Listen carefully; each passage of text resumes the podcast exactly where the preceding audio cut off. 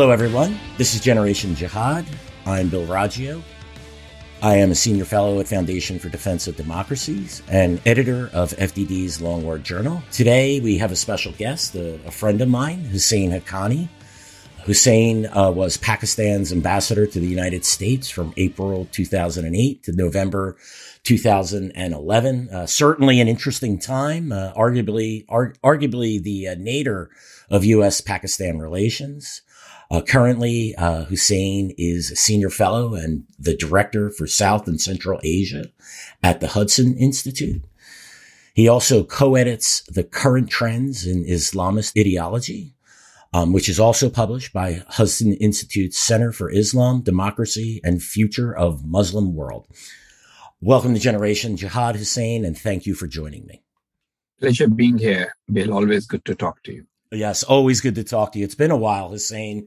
I think the last time you and I spoke was, did, did a public uh, appearance together was in early June of uh, 2021. That was right at the right in the heart of the Taliban offensive to take over the country.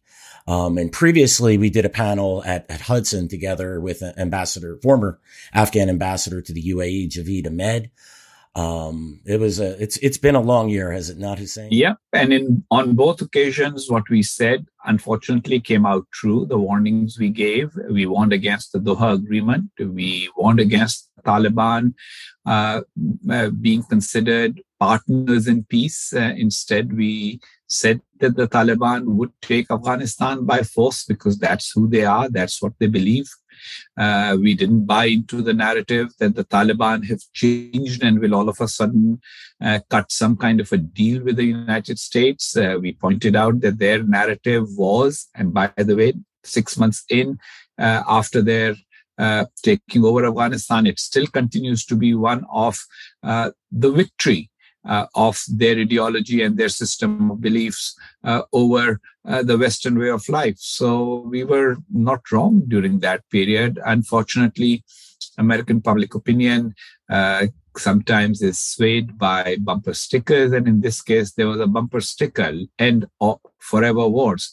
Not that any of us wants a forever war, uh, but if you have gone in somewhere uh, to fight, then you should at least know what you're fighting for and how you might succeed. And uh, in this instance, uh, on both counts, the United States, uh, shall we say, uh, did not perform very well. No, I could not agree with you more, Hussein. And also know who you're fighting. I mean, this was a major problem in all of this. We did not understand our enemy. We did not understand its, its singular goal to reestablish the Islamic Emirate of Afghanistan, that it had a deep religious motivation that kept it going in the darkest days. I mean, you had a U.S. advisor to both the chairman and joint chiefs of staff and, and General Miller, who was the commander of Resolute Support, the last NATO command saying we didn't understand that, that Afghanistan, that the Taliban in Afghanistan fought, had a religious motivation for its war. And when you don't know your enemy, when you're not committed, and like, as you noted perfectly, you know, when your goal is our, our singular goal for three administrations from the Obama administration the, through the Trump administration to the Biden administration was to end the war in Afghanistan. Absolutely. When, when, when, when you go somewhere, uh, where you have, uh, uh, uh toppled a regime that was already there for several years uh, with the help of local people. But you're, uh, and you say we are here primarily to uh, uh make sure that the US is not attacked again. Then you change your objective to saying where we want to leave a stable and a, and a uh, forward-looking Afghanistan uh, behind. you change your objective. But then, more important than that, um, you keep saying, and by the way, we want to get out quickly. Now, I have a little story here that in 2000, and as you noted, I was Pakistan's ambassador between 2008 and 2011. And that was when the Obama administration had already been talking about first uh, putting in more troops into Afghanistan, the famous surge. But the surge came with a withdrawal deadline. So I kept telling everybody, including President Obama, the story of how Mullah Omar used to say, he was the founder of the Taliban, that uh, the Americans have watches and we have the time. And I said, what that means is that if you tell them that we are about to withdraw, so we're coming in, guns blazing, 100,000 people, now get sorted out. And then say, and by the way, at the completion of one years, we'll bring those 100,000 and everybody else out. All you're telling somebody who says that we have the time is you got another year to wait us out. And then when you say, now we need to find a partner in peace, that's what we are trying to do. We are trying to talk to the Taliban. We are trying to find appropriate Taliban negotiators, which also started happening by 2009, 2010. Then you are giving a signal that, you know, we will, that, that we will get out. And so therefore start preparing for it. It became a little longer for the Taliban and for those in Pakistan who were uh, supporting the Taliban or uh, um, acquiescing to their uh, uh, uh sort of uh, eventual return to power. So all the US did was signal to the enemy that really we are trying very hard so that you stop being our enemy. Uh, our goal is not to defeat you. Our goal is not to uh, uh, eliminate you. Our goal is not to win you. It's just to make sure that you talk to us.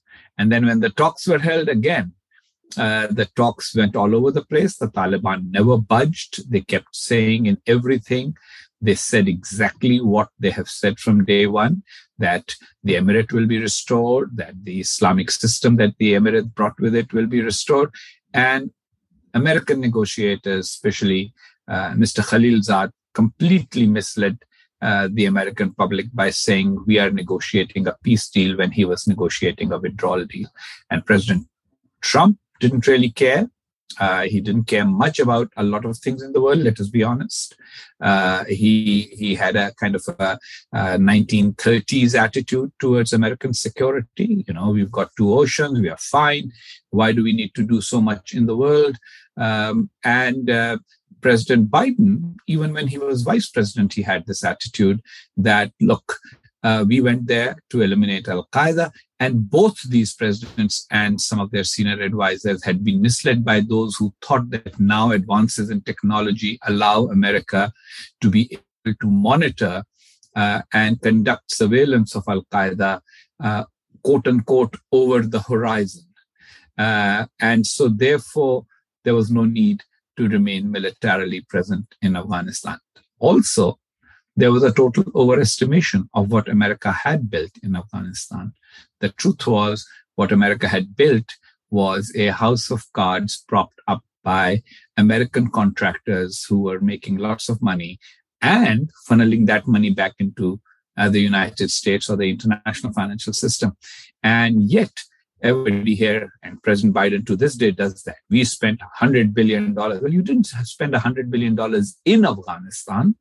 You may have spent it in the name of Afghanistan, but a lot of it was spent on American companies and contractors who are all here.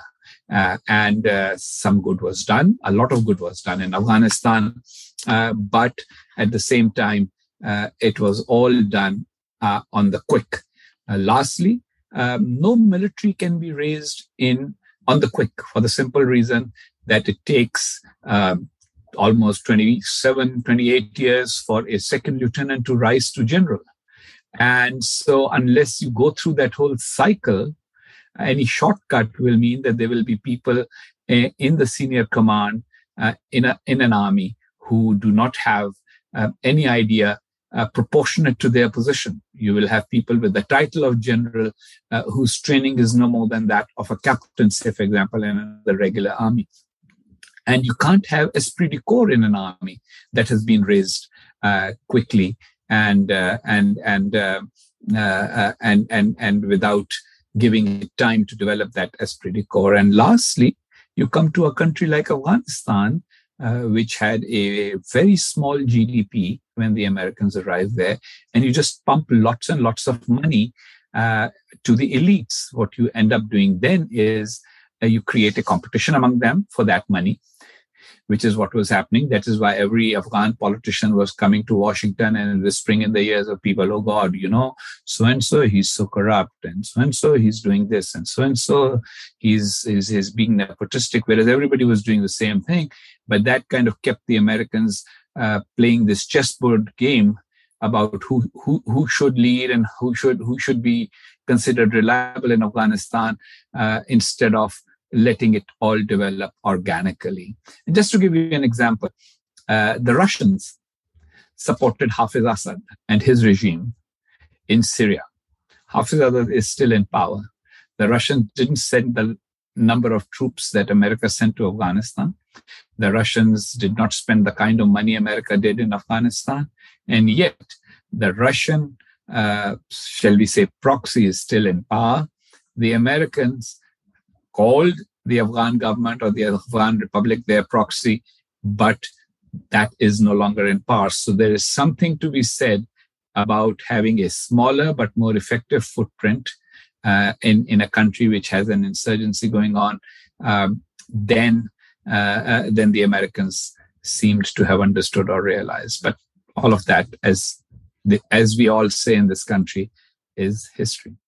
It sure is. And and I certainly hope we can learn those lessons. But what I've learned about in Washington is that we seldom do learn. We should have learned after Vietnam how to support a government, how to build. have you thought about why we don't learn? And I'll tell you why. And yeah, since, absolutely. You know, I'd love to hear. Yeah, I'm yes. talking as an American to another American now for this moment. Uh, uh, uh, even if I was born and served the state of Pakistan, uh, America has, first of all, a tendency to kind of not take an interest in other cultures and understanding the details.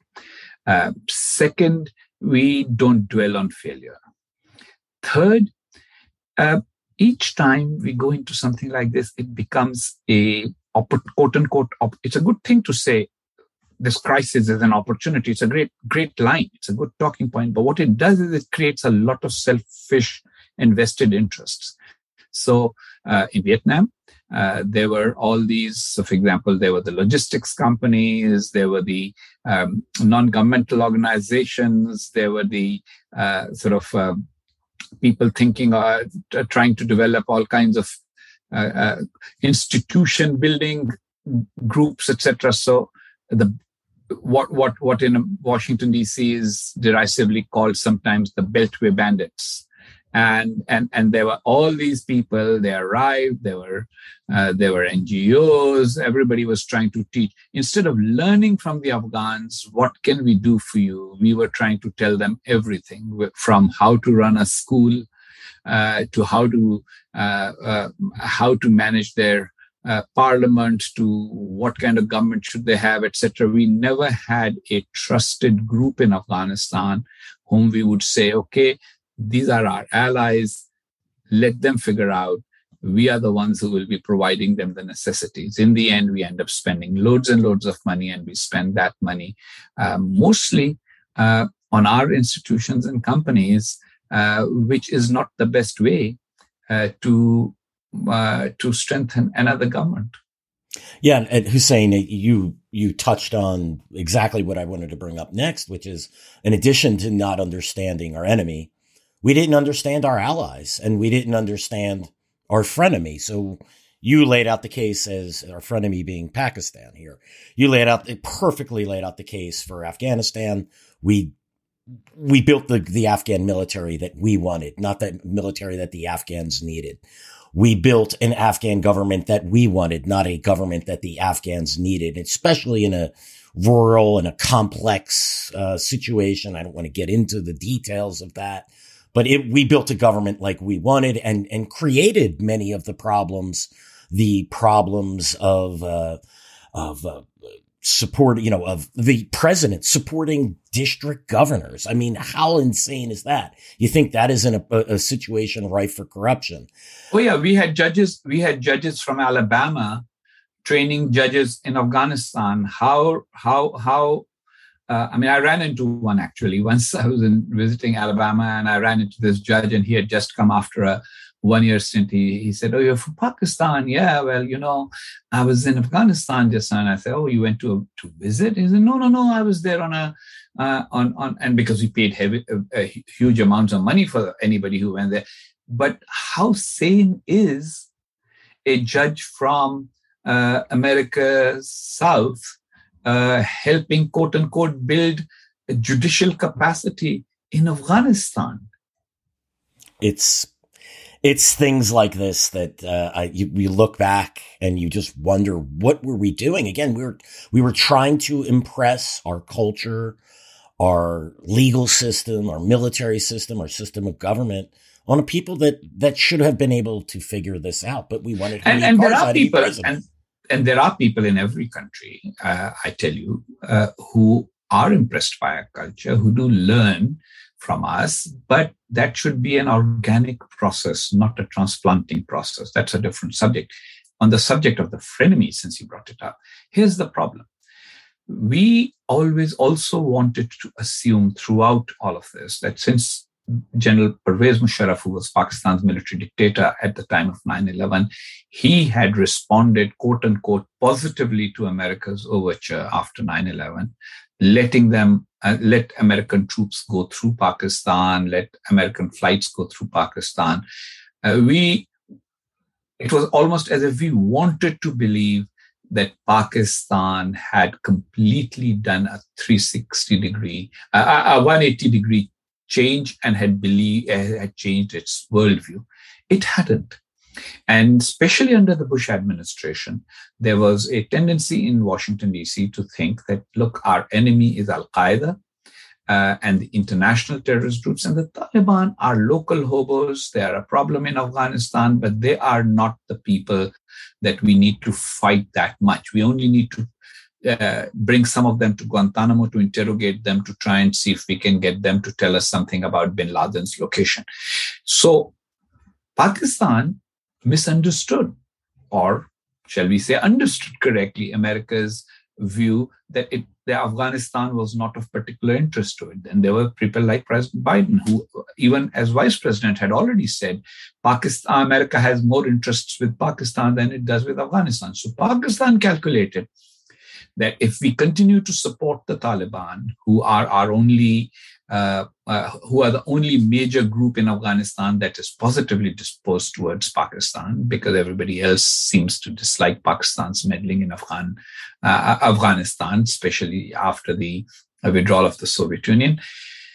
Uh, then the Americans, yeah, they'll complain, they'll uh, they, they, they, they'll protest, they'll threaten, they'll, but they won't do much.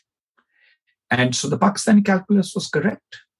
And now, of course, putting my Pakistani hat let, on, let me say that I'm one of those who thinks that that'll come, that bring Pakistan to grief as well, because you cannot, as Hillary Clinton rightly said when she went to Pakistan, that you cannot uh, keep snakes in your backyard thinking that they will only bite your neighbors.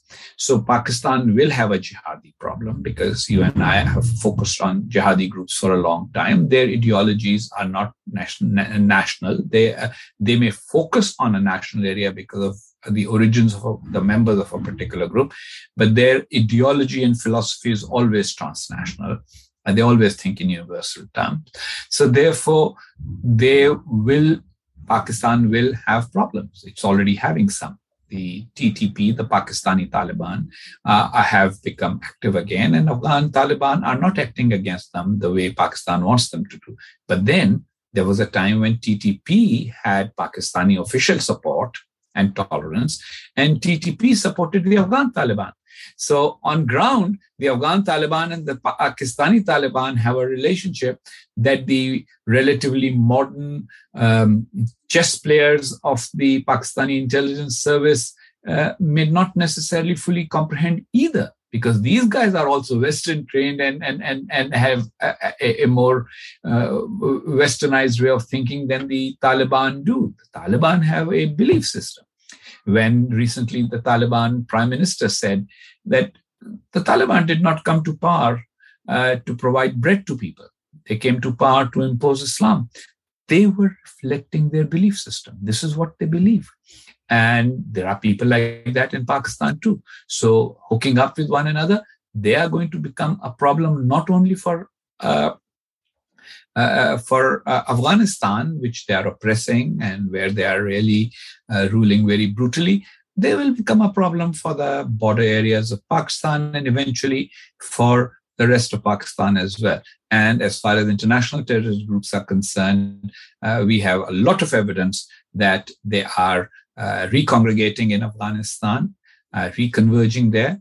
And, and the reason is very simple. Even if the Taliban, even if the Taliban were to say, okay, we are very pragmatic, uh, but out of a pragmatic political need, we will not let any group organize here. They will never crack down on individuals. And the reason is is very simple. If you are a mujahid or a person who has engaged in jihad, and there is a fellow mujahid who is also engaging in jihad, that person is your brother in faith. You are looking for reward in the hereafter. Why would you, under America's pressure or Pakistan's pressure or the European Union's pressure or the United Nations' pressure, lose the merit that you think you have earned in the hereafter uh, by turning on your brother in faith? So, yes, China can do all it wants with the Taliban, and the Taliban may not allow any large scale training facilities for Uyghur uh, uh, jihadis, but individual Uyghur jihadis will be able to come and go as they want individuals. Similarly, Pakistan, right now, Pakistan is the Taliban's biggest backer and their lifeline in many ways because the rest of the world is not engaging them. But Pakistan is where their families are. Pakistan is where they've received medical uh, care all these years. Pakistan is where they've received arms training and money from. So, all of that might result in some uh, concessions being made to Pakistan in terms of not allowing um, big uh, organizational uh, sort of structures being created publicly. But again, individual Pakistani jihadis will always be welcomed in a jihadi controlled Afghanistan, and the same will apply to jihadis from all over the world. And the jihadis know that. And in their own internal literature, they talk about it. They have always spoken about it that ours is a brotherhood of belief. And not understanding that brotherhood of belief, assuming that somehow uh, um, individuals uh, from um, uh, various jihadi groups will be turned out of Afghanistan by the Taliban in return for some uh, worldly reward from the US or the EU, um, I think that is a huge mistake that will continue the uh, tragedy of errors that defines uh, America's engagement with Afghanistan. Hussein, you, you perfectly at the beginning of your statement uh, described what my colleague and friend Tom Joscelyn calls the wheel of jihad, and I'll just briefly uh, mention that. So the Pakistani state supports the Afghan Taliban. The Afghan Taliban supports the Pakistani Taliban. The Pakistani Taliban attacks the Pakistani state, and then so on and so on. The wheel turns, and this is this is the tragedy of this. Um, so uh, my website's been blocked in Pakistan, I think for about nine or 10 years now. It's, uh, well, at least there's something common between you and me. So yes, right. I'm sure, I'm sure you're quite familiar with what I'm talking. They, they just, the, the, elements of the ISI and the state are just was never happy with my reporting on the links with the Haqqanis and the Pakistani state and the Afghan. Uh, to be fair to them, to be fair to them, they they are uh, blinded by their worldview. Uh, the since the inception of Pakistan, and Pakistan was carved out of India and created into a new country, Pakistan has always had this sort of identity crisis. It's uh, various ethnic groups or nationalities. Uh, some of them were, independent nations uh, in history before the British took over the region. Uh, and the British then left in 1947 with a new country called Pakistan, which had not existed in history before. So so Pakistan's military became the center of the effort to try and create a new Pakistani nation. Now, they're always afraid that the Pashtuns, uh, who dominate in Pakistan, Northwest, and some parts of Baluchistan, that they would want to make common cause with Pashtuns in Afghanistan, that there are Baluch who want to, and there have been some terrorist attacks by the Baluch militants recently and some military, uh, not terrorist attacks, but militant attacks on, on, on uh, military facilities in Balochistan. Then there is Sindh.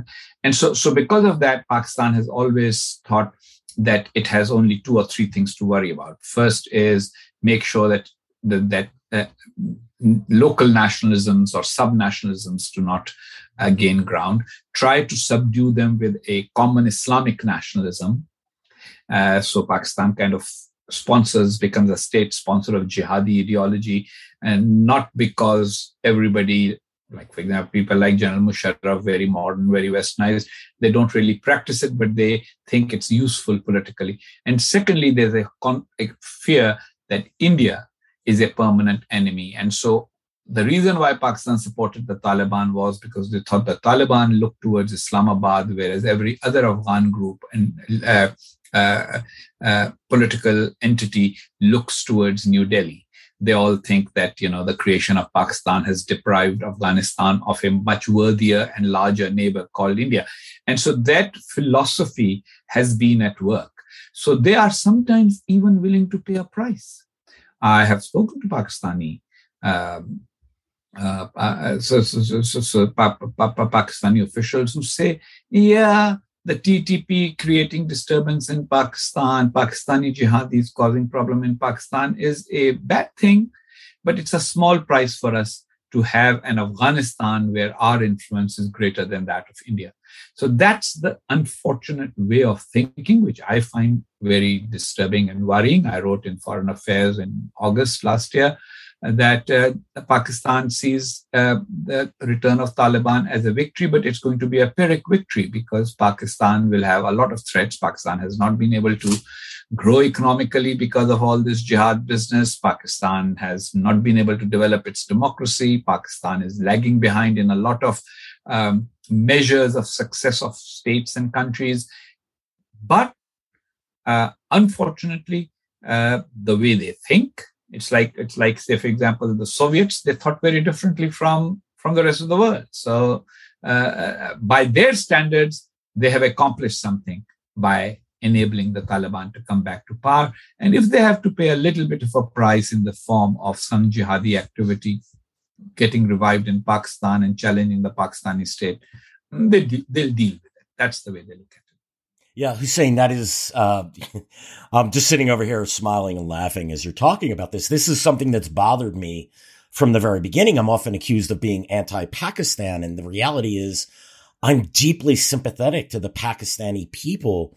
Those tens of thousands of Pakistanis have died. Not, you know, this wasn't trivial dozens of Pakistanis dying because of some jihadist activity, but Pakistani soldiers and policemen and thousands of civilians killed in TTP and other terrorist group movement in Taliban in Pakistan and other terror groups attacks when they took over all of the tribal areas and large chunks of what was then Khyber, or which is now Khyber Pakhtunkhwa or Northwest Frontier Province. I mean, um, the Pakistani state only decided to move in when they went into Buner, which was 60 miles from Islamabad. It's this is this is the real frustrating part of this, uh, you know, of watching how the Pakistani state has been and, and I realize that's a, I'm lumping, I know there's a lot of Pakistani officials. I know you were one of them at the time who abhorred this, this type of attitude that, that primarily amongst the military and the inter service intelligence directorate. But there are Pakistani politicians who are just fine with this as well. And this, this just always bothered me. This comes from an American perspective. And what is, I'd love to hear your perspective on this. How does, the, you know, you, this really must tear you up inside when you see, you know, the absolutely, country you're born absolutely. in. Look, it hurts me that Pakistan has the world's second largest out of school population of 5 to 15 year olds in the world after Nigeria. We don't send all our children to school. At the time of partition, Pakistan had a literacy rate of about 16%. India had a literacy rate of 18%. India is now in the 70s of percentage in literacy. Pakistan is still hovering around early 50s, 52, 53% literacy. Um, we have not we have not built. Uh, uh, uh, uh we we have had uh, four military coups. We have had multiple changes of government. Our system of government is not stable. Our judicial system is not uh, well funded. internally, we have uh, many problems because of that. And yet, and yet, the Pakistani elite thinks that the only thing that matters is competing with India. And there too, except in nuclear weapons, Pakistan is losing the competition in virtually everything. So instead of looking at cooperation with India, cooperation with Afghanistan, Pakistan has chosen a different path. Now, one explanation for that is something that I've given in my books, which is that at the time of partition of the subcontinent, when Pakistan came into being, Pakistan got uh, 17% of the resources of British India. 19% of British India's population. This was including East Pakistan, which later on became Bangladesh. So it's even less than that now after Bangladesh became independent. But 33% of British India's army.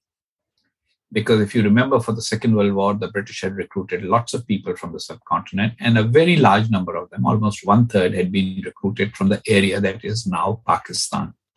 And that one third was given to Pakistan. So instead of being like other countries where an army is raised proportionate to the threat that the country faces, Pakistan ended up having an army to start with and had to look for a threat proportionate to the size of its army. And, and then the second challenge was how to pay and pay for that and fund that army. And uh, Pakistan ended up becoming an ally of the United States in an effort to pay for that military. And the justification for keeping that huge military capability was India uh, and, a, and, and, and a deep animosity towards India and a notion that India is an existential enemy. Uh, in the modern era, uh, most countries understand that there is no such thing as a permanent or existential enemy. You can actually, uh, your enemies change over time. Uh, so, so, so that has created this single-minded India centric worldview, which after the Soviets left became like an obsession of like having a government in Afghanistan of Pakistan's choice.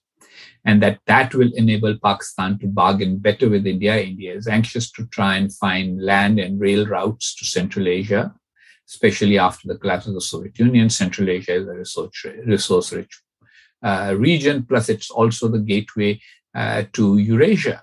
China is already building rail and, rail and road links, trying to link Asia to Europe via Central Asia. So why can't uh, uh, others? So, so, so Pakistan, if it controls Afghanistan, then Pakistan is in a better bargaining position with the US, with India, with Central Asia, and it'll sit in the middle of it all and be more powerful and important. It's an, an erroneous construct. Um, I've written uh, sort of book length Uh, uh, uh, rebuttals to that erroneous construct, but it's a construct that is very much there, and therefore it dictates policy. Is there any hope of this of this India centric worldview changing in Pakistan anytime soon? Is there a real movement to, to, to get beyond the militarization of Pakistan and its foreign policy? So, or? all those who have uh, articulated uh, the case against it have uh, often been labeled as traitors or uh, foreign agents, and therefore uh, sort of rendered incapable of changing public opinion. Uh, school curriculum, mass media, all of it is used to keep the construct alive. But there are real uh, economic uh, difficulties ahead. Pakistan uh, is overly borrowed. Uh, uh, uh, Pakistan has borrowed heavily. 28% of its borrowing is from China. Pakistan's exports are not growing. Its economy is not growing. And so they will hopefully come a point where people will say, what the heck, we need a better life at home rather than pursuing some imaginary, uh, permanent uh, animosity. We are not there yet. Secondly, uh, some Pakistanis, including the current Pakistani army chief, have said uh, publicly that we need to change this. But apart from saying that, they haven't gone beyond.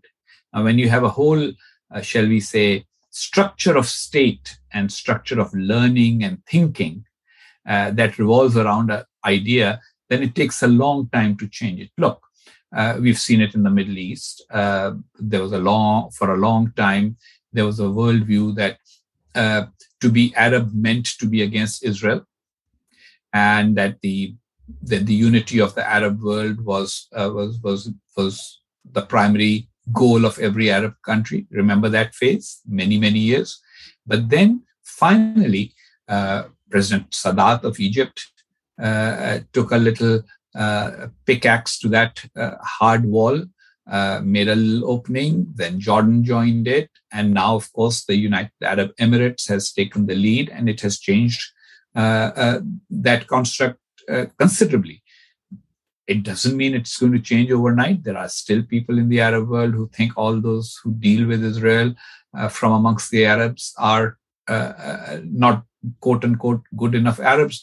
But the realization is slowly coming in. Even in Saudi Arabia, you read every now and then an op ed columnist saying, But why don't we make friends with Israel and take advantage of the technological developments that are taking place there, etc., etc. And we will see that uh, resonating because the um, the hole first made in the wall with uh, the opening of relations between Egypt and Israel uh, has has has has it, it laid the foundations for for change. In case of India and Pakistan, that foundation is still needed.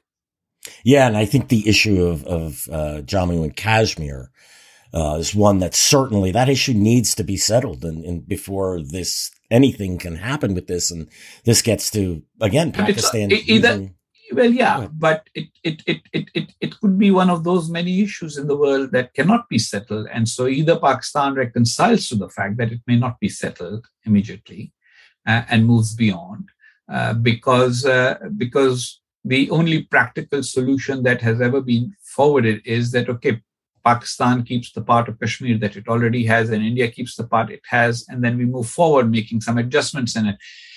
But that's not enough of a victory for Pakistan or success for Pakistan, considering that you've spent 74 years. So it's it's a sunken cost fallacy. Pakistan has spent so much time and so much energy and so much resources on trying to quote unquote force India's hand into having a plebiscite in Kashmir and uh, which which they expect to result in an overwhelming vote in the Kashmir Valley for all Kashmiris to come to Pakistan. And it's not going to happen. And deep down, many people know that. But then uh, you talked about the wheel of jihad. Well, part of the wheel of jihad is what I would say uh, is the uh, economy of jihad. Uh, many jihad movements uh, have become a way of life for people, and uh, and and so it's it's an it's a unique situation where a belief system, a, a form of political activism, and an economy are all converged, and so it's a lifestyle uh, once a mujahid, always a mujahid kind of thing. You know, once a jihadi, always a jihadi. So you are, that's what happened after the Soviets left, if you remember. All these people of Al Qaeda, uh, that bin Laden and uh, actually bin Laden's teacher, uh, Uh, uh, um, Dr. Azzam had gathered as people who helped the Afghans fight the Soviets. They didn't just go back home and pick up their normal lives and say, okay, well, we helped the Soviets go out. Now we're going back and going back to doing whatever we used to do before. They said, nah, now we have to Islamize Afghanistan. Now we have to bring a global Islamic revolution. And that is a very tempting belief system. So, so Kashmir start, becomes the entry point for a lot of young Pakistanis to get into jihad. But in the end, it's not just about Kashmir for them for them, it is about changing the world and making Islam preeminent again, and uh, and and and and rejecting uh, modern borders. Reject. I mean, it's it's it's overturning like five, six, seven hundred years of decline of Muslim power uh, through violence, and that's not easy to change without offering a different and alternative belief system. Giving you the example, Middle East, again, Saudi Arabia, UAE, they are all undergoing changes. They're trying to convince their younger people that having a better life, improving your life's living standards, uh, having a, a multicultural reality like Dubai, uh, where economic opportunities are aplenty and everybody's like you know busy trying to have a good life that that's not a bad thing that you can pray and fast and uh, go to Makkah for the Hajj and be a pious Muslim and yet be a prosperous Muslim. Uh, that stage has not come in Pakistan. There, the alternative to uh, development and prosperity. And then you have people like Prime Minister Imran Khan, uh, a playboy in his youth, a cricket player, ostensibly westernized at that time, and everybody's saying, wow, he'll be different. And yet, all he does is play to people's religious sentiments all the time. And, and, and so, so non practicing uh, people playing to religious sentiment, and then these hardcore believers saying, ah, well, since you already care about this, why do you go off behind? Why, why do you follow these non practicing people? follow us. So it's very easy for them to recruit more jihadis, which is which which which is an unending cycle. I'm Bill Roggio, and this is Generation Jihad. Today we're joined by Husain Haqqani. He was Pakistan's ambassador to the U.S. from April 2008 to November 2011. And he is a senior fellow and the director for South and Central Asia at the Hudson Institute. Husain and I are discussing Afghanistan, the Taliban's victory and the restoration of the Islamic Emirate of Afghanistan and uh, Pakistan and its support for jihadist movements. Husain, to comment on, Husain, again, thank you again for joining us. Um, to comment on what you had just said, uh, you know, I think Pakistan, maybe they, maybe those who support the jihadists that are fighting in Kashmir and Afghanistan and in, in India and other places, uh, are perfectly fine with this, but they they forget that these are, and you you hit this point the the jihadists are not mercenaries. You don't just turn and turn off that belief system. It doesn't happen. And that is a, a, real major problem. I think that this is what is not being understood by those in pakistan that support this who may not actually support you know the jihadi worldview.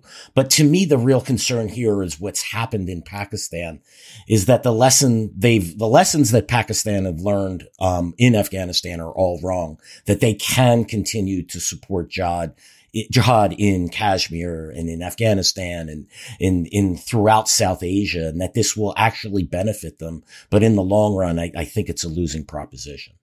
Well, the United States is the first one that should have learned that lesson and probably did, because after all, uh, it was uh, the uh, US decision to support quote unquote jihad against the Soviet Union that unleashed these disparate forces. There were always small groups in almost every Muslim country that were radical Islamists, but uh, but but the massive uh, flow of resources, uh, the uh, training in modern um, uh, modern insurgency. Uh, the training in being able to run explosives, etc., make ex- improvised explosive devices that was given to fight the Soviets then became a self-sustaining uh, cycle. And so people learned that against the Soviets, then they started doing it and replicating it. And then Pakistan's intelligence service, some others kept at it for their own respective objectives. But it's an ideology that hasn't benefit, benefited anyone.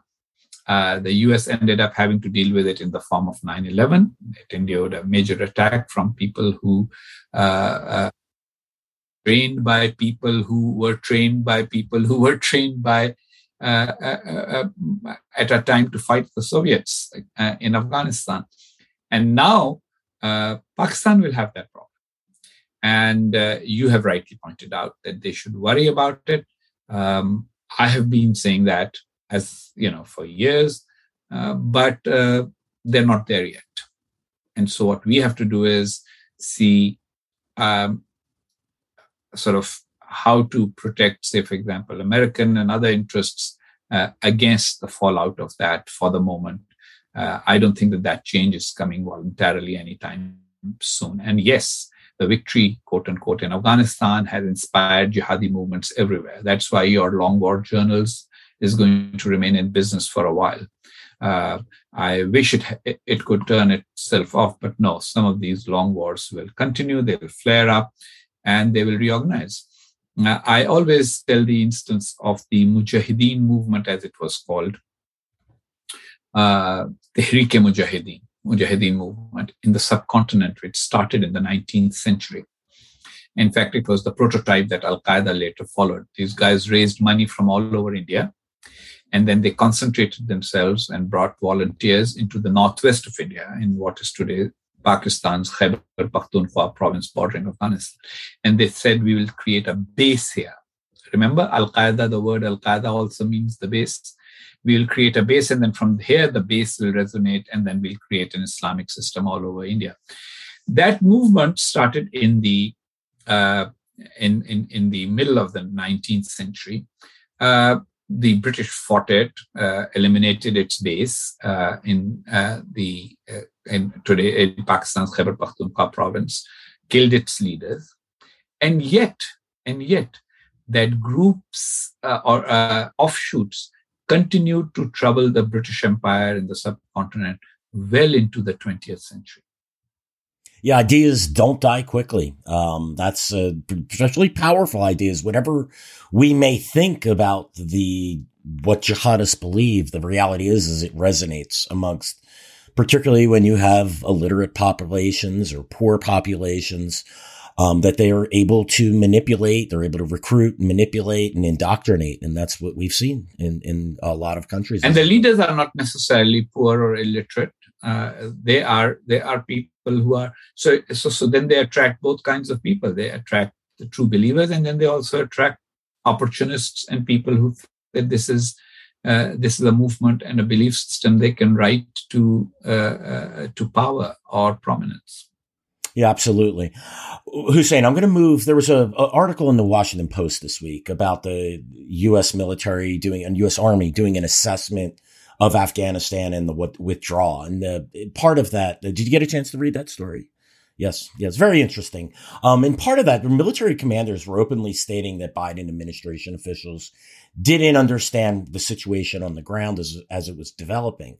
One of the things, um, you know, got me thinking about one of the things that the, really concerned me throughout all of this is that the it appeared to me that the Afghan government itself didn't understand what was happening in Afghanistan as it was happening. Did, did you think that the Afghan government truly understood that the U.S. Le- was leaving, was going to abandon Afghanistan and leave the government to the and the people to the predations of the Taliban? Look, I have no way of knowing what they really thought or didn't think, but it is quite obvious to me that um, it was difficult for somebody like President uh, Ghani, who had been a technocrat in the West, uh, and had and, and had a career primarily the World Bank and the international multilateral institutions with close relations with the United States, for him to think that the Americans would not have calculated uh, the risks of abandoning Afghanistan to the Taliban. And therefore, assuming that push comes to shove, America will keep enough of a residual presence for us to be able to reorganize, regroup, and fight again. Uh, that's perfectly possible. I know, again, as I said, I don't know what their thinking was. The second part of it is that, that the US didn't think it through, I think, is down to hubris. I, it was largely diplomatic hubris. Uh, you know, when you, when you read about uh, Khalilzad was trying to negotiate even at the last minute that uh, there should be a handing over of power with you know somebody like Karzai and then some committee should be. The Taliban were never going to do that. You and I both wrote that, by the way. You read Mullah Hibatullah Akhundzada's speeches the same as I did. That's the Amir of the Taliban. It was very clear that they were saying that we signed the Doha Agreement only because that's an agreement about American withdrawal. We have made no other commitment except to facilitate the American withdrawal, meaning that when the Americans are withdrawing, we will not shoot them in the back. That's what our agreement is. And the rest of it was all American diplomatic fantasy. And so the Taliban were always going to do what they were going to do. The question is, why didn't the US realize that that's what they were going to do? And I put that to this common fallacy that I have found in this country where everybody assumes, oh, everybody's like, eh, eh, you know, we are all the same. So since we are all the same, isn't it in their interest that we are putting so much money on the table that if they do it our way, that there will be some money available to them? Wouldn't they want that? Well, guess what? They turn around and they say, ah, when it comes to choosing between God and money, we're choosing God. And the Americans are kind of, you know, the diplomats are surprised. Uh, similarly, when the Pakistanis say, look, we agree with you, this is what ought to happen, but uh, we can't make the Taliban do anything they don't want to do.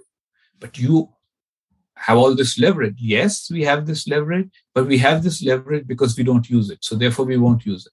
And these were things that the Americans found totally astounding. And I used to talk to some American diplomats and I tried to explain to them. But they would always say, nah, that's not how things, you know, um, should be. I said, well, should be and ought to be are two different things. Uh, sh- sh- should be and are is two different things. They are not that way. This is what's going on on the ground. And the Taliban, they, they believe in jihad. Jihad never ends as a result of a deal. Jihad does not end in a deal. The deal can be to reduce losses, and so you can have a deal for a withdrawal. And so the Afghans got confused because they assumed that why would the Americans leave us to what actually happened? They, some of them anticipated it. That's why a lot of them got on planes and left.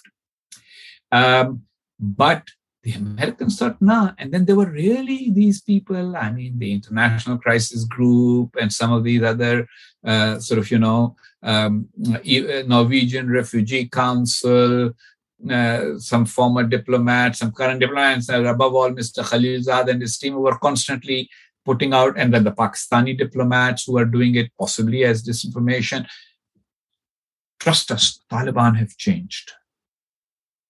And they are a modern, forward looking group. They are a, we should think of them as a nationalist insurgency that has more or less won. And so, therefore, they want to have a broad based government so that they can have legitimacy. They never cared about legitimacy. And even now, they don't care as much about legitimacy. They want, you will notice that they will stop worrying about le- legitimacy now that they know that the $8 billion of Afghan treasury funds that they thought they could get, they are not going to get. So now they will, they will make less of an effort because so far they have been great at getting and winning concessions. They've never made a concession. What concession have they really made? And then they say these things which people, diplomats say, ah, okay, because Western diplomacy is a lot about parsing words. So they think, ah, okay, we've got the right words. These guys are saying, we respect the right of women to education. And the Western diplomats say, oh, we got them to say that. But the second, the kicker comes next. In accordance with Islam, and the Western diplomat turns around to his colleagues and says, well, I mean, that can't be that bad. You know, according to Islam, we will get some ulama, some religious people from Saudi Arabia and Indonesia to tell them that that's, and then they'll change. No, they won't. When they say according to Islam, what they mean is according to the Islam we have been taught in the madrasas, where we were students, because ta- the word Taliban means student, and the Taliban movement is born out of Deobandi, Sunni, Hanafi madrasas, a very specific denomination. Secondly, the Taliban, that is why the Taliban do not have mass support. That's why they never agreed to an election or any other means of ascertaining public opinion because uh, they represent a very particularist interpretation of Islam. That's who they are. So it's like it's like talking to uh, the uh, the head of a religious denomination of some other religion that takes over power and then ignoring the theology of that denomination and thinking that they will become broad based all of a sudden. Not going to happen. Yeah, it, it, was the it's the classic case of projection. Um, in in diplomat, diplomatic circles, they never understood. Again, when you don't recognize that the Taliban's a religious movement, that has deep held religious beliefs. And I mean, Husain, you know this because you and you and I were reading these statements.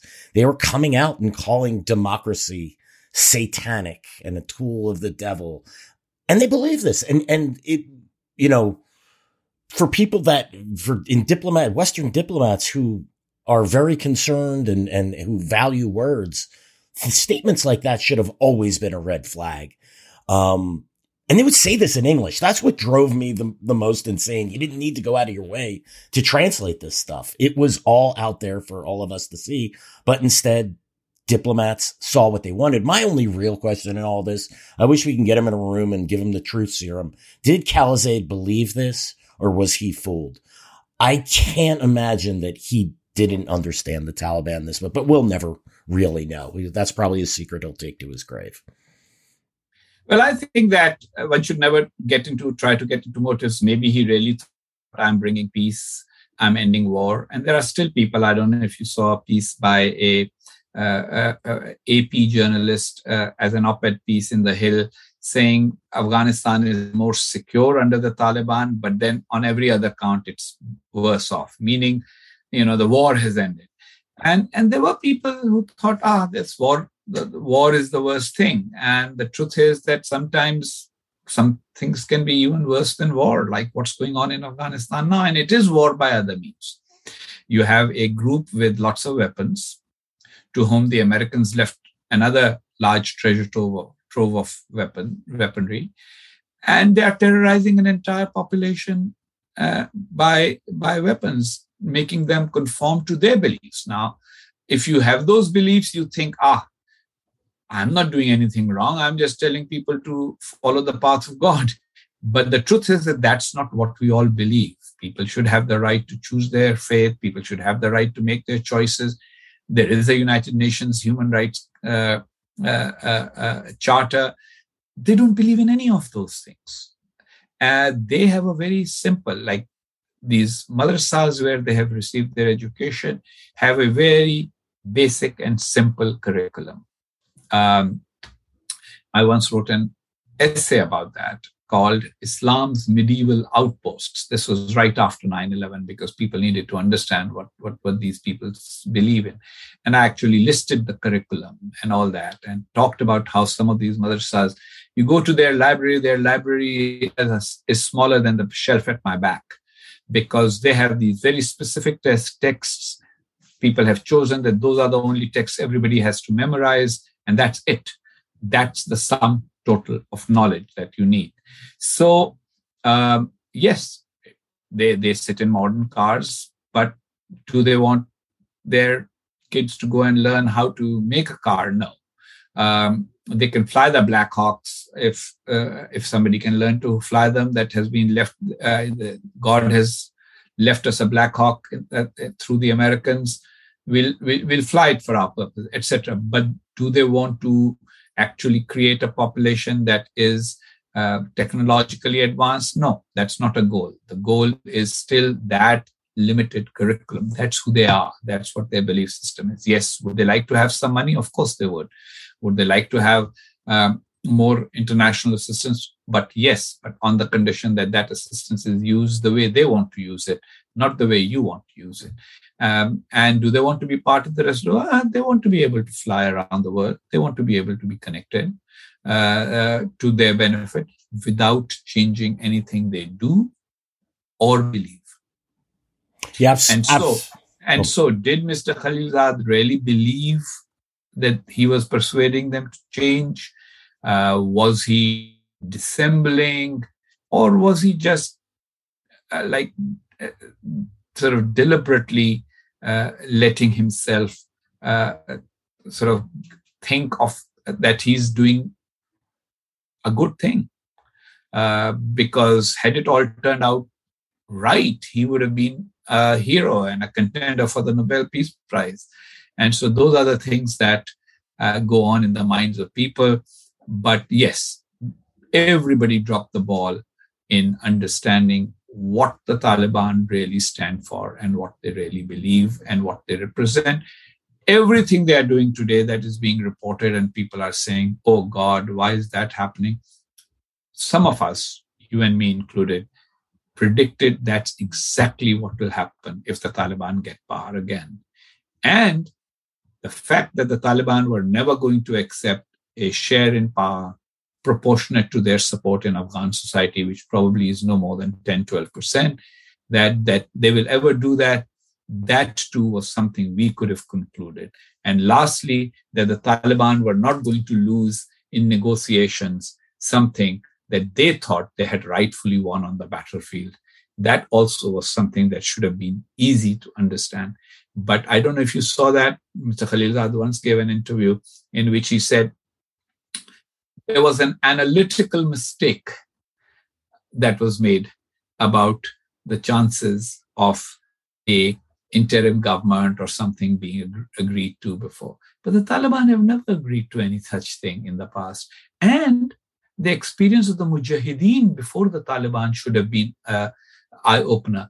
The Mujahideen never ever successfully agreed on power sharing because all power sharing deals among people who believe that they each one of them is rightfully uh, uh, sort of is, is, is, is the only righteous group a power sharing deal among them can only be uh, uh, sort of put in position by somebody more powerful than everybody together. And that's what the role of the United States was historically since 9 11, the more powerful group that made the Afghans uh, sort of agree to something. By removing that, President Trump and later President Biden cre- created the disequilibrium in Afghanistan that has resulted in the suffering of the Afghan people. And let me say this that it will not be only the Afghan people who will suffer. Just like when 9 11 happened, everybody was taken by surprise. The over the horizon ability to uh, keep track of Al Qaeda and ISIS, etc., is not going to be as perfect as it has been made out to be. That's what happened before. Intelligence often re- requires a human element. Technology alone is not a substitute. And as long as there's people among 39 million Afghans who are plotting, planning, and doing something, there will definitely someday be a plan or a plot that will succeed and that we will not have uh, cottoned on to early enough. Yeah, I couldn't agree with you more, Husain. The I don't know if you saw this, but in uh, mid December, General McKenzie, the CENTCOM commander, stated that our ability, our ISR intelligence, surveillance, reconnaissance ability inside of Afghanistan is one to two percent of what it was um, before the U.S. left the country. And keep in mind, the U.S. military is always going to give you their best assessment, so you could probably put that number closer to zero.